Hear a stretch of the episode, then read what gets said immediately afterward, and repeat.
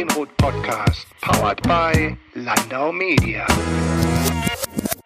Dr. Michael Schmidtke leitet bei Bosch die digitale Kommunikation. Auf dem diesjährigen K-Kongress konnte ich von Herrn Schmidtke erfahren, warum die Kommunikation mit vernetzten Systemen auch für PR- und Medienprofis immer wichtiger wird und wie Hackathons bei Bosch Einzug hielten. Ein schnelles Mittagsgespräch zwischen Canapés und Konferenzcafé. Ich wünsche Ihnen viel Spaß mit dem Medienrot Podcast. Michael, wir kennen uns seit 2014, haben uns kennengelernt tatsächlich bei einem Hackathon, was jetzt, glaube ich, für mich und für dich zu der Zeit noch nicht das Normalste von der Welt war. Bosch hat einen Hackathon veranstaltet um die Ecke vom Axel Springer Verlag in einem kleinen Loft, was sehr start-upig aussah zu der Zeit und hat auch Startups eingeladen oder Entwickler.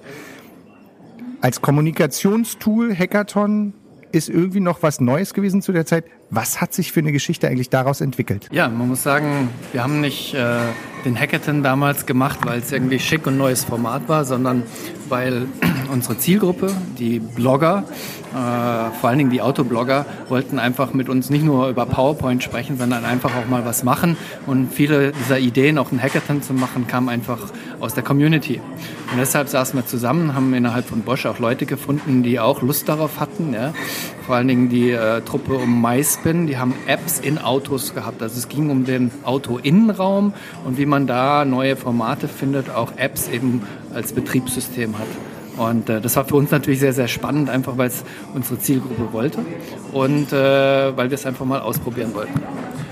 Aber man muss sagen, es ist natürlich auch äh, gewagt gewesen damals, ja, ein Auto zu hacken ja, die Gefahr war ja sozusagen kommunikativ damals einfach da. Das äh, war schon mutig auch. Und äh, es hat sich aber dann großartig entwickelt. Also auch einer von unseren Vorständen ist mit dazugekommen in die Jury. Venture Capital damals ist auch mit reingekommen. Also als wir damit angefangen haben und mit der Idee dann auch mal ein bisschen intern rumgegangen sind, da kamen dann viele Unterstützer dazu. Von innen, aber auch eben von außen aus der Community. Gab es aber auch Leute, die dem quasi erstmal kritisch gegenüberstanden. Musstet ihr vielleicht auch erstmal, na ich sag mal so, Hürden überwinden? Und wie habt ihr es schlau gemacht? Ich glaube, die größte Hürde für uns war, dass da am Ende auch das Ergebnis mit einer hohen Qualität äh, rauskam. Also das, dafür steht auch die Marke Bosch.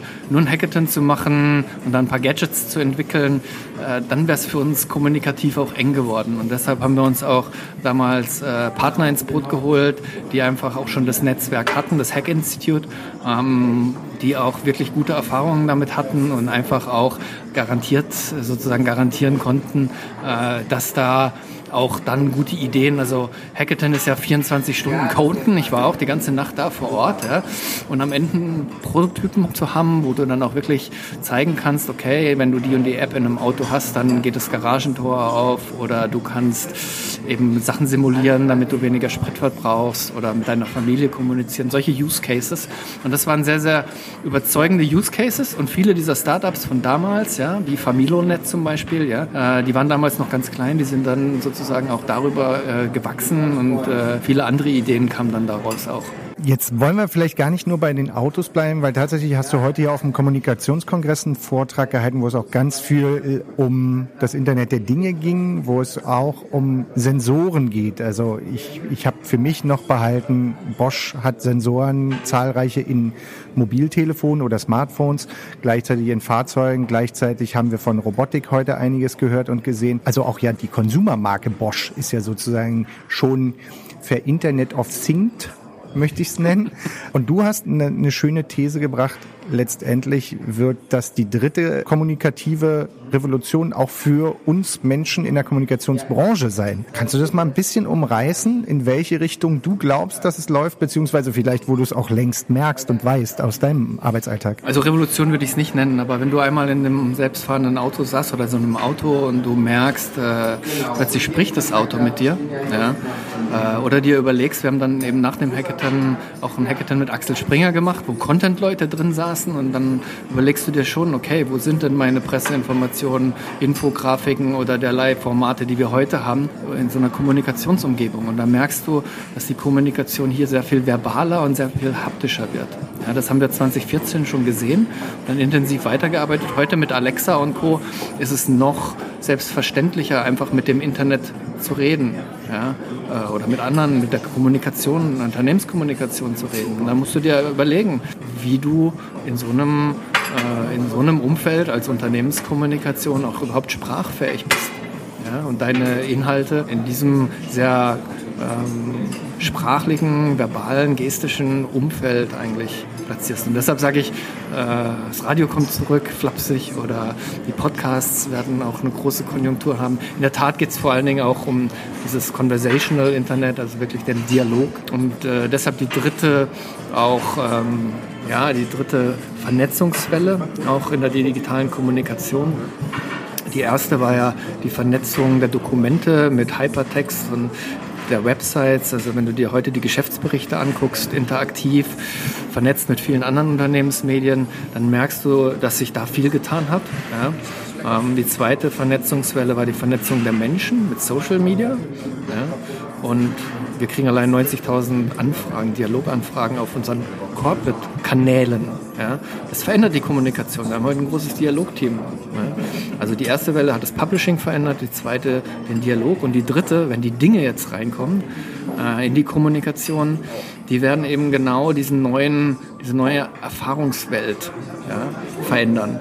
Also das Digitale geht raus, äh, ist nicht mehr gefangen im Browser, ja, sondern ist in der realen Welt, findet im Auto, im selbstfahrenden Auto statt, findet, du hast es angesprochen, auch im Consumer-Bereich in der Küche statt. Auch da sprichst du jetzt mit Robotern. Wir haben Mikey auf der IFA vorgestellt, ein Küchenelf. Ja, du sprichst mit Mikey. Ja. Du, sprichst, du sprichst mit dem selbstfahrenden Auto. Du sprichst mit deiner Umgebung, ja, weil du was anderes auch vielleicht tust. Ja. Oder eben Zeit hast, wenn du nicht mehr Auto fahren musst. Und äh, das ist sehr spannend, was da auch für die Kommunikation, glaube ich, für Chancen entstehen werden. Also ich weiß, dass bei euch die oder die viele Roboter, die mit, mit Endkonsumenten zu tun haben, sehr verniedlicht sind auch eine Form von Kommunikation, äh, nämlich das Design zu gestalten. Gibt es da noch Sachen, wo du glaubst, da muss noch ein bisschen was passieren? Ja, auf jeden Fall. Also das steckt ja auch sozusagen alles in den Kinderschuhen. Du hast jetzt von dem niedlichen Curry heißt der Home-Roboter gesprochen. Und Roboter müssen nicht per se niedlich sein. Also wenn du bei uns in den Fabriken gehst, die Industrieroboter, inzwischen sind sie auch nicht mehr in Käfigen, sondern laufen da frei rum und interagieren. Aber die sind ganz bestimmt eins nicht niedlich. Ja. Äh, niedlich ist der Curry, weil er eben ein Familienmitglied sein soll. Also in der Familie, da muss erstmal der Roboter darum werben, dass er auch als Familienmitglied anerkannt wird. Ja? Und wir haben da die ersten auch Erfahrungen gemacht mit unserem Rasenroboter, ja, der Indigo, und haben eben gesehen, dass die, die Menschen dem Namen geben und auch wirklich Geschichten schreiben. Und äh, der hat schon so ein bisschen den Status eines Haustiers. Ja.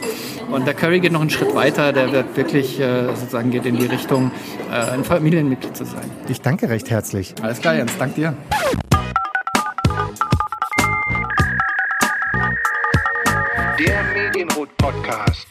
By Landau Media.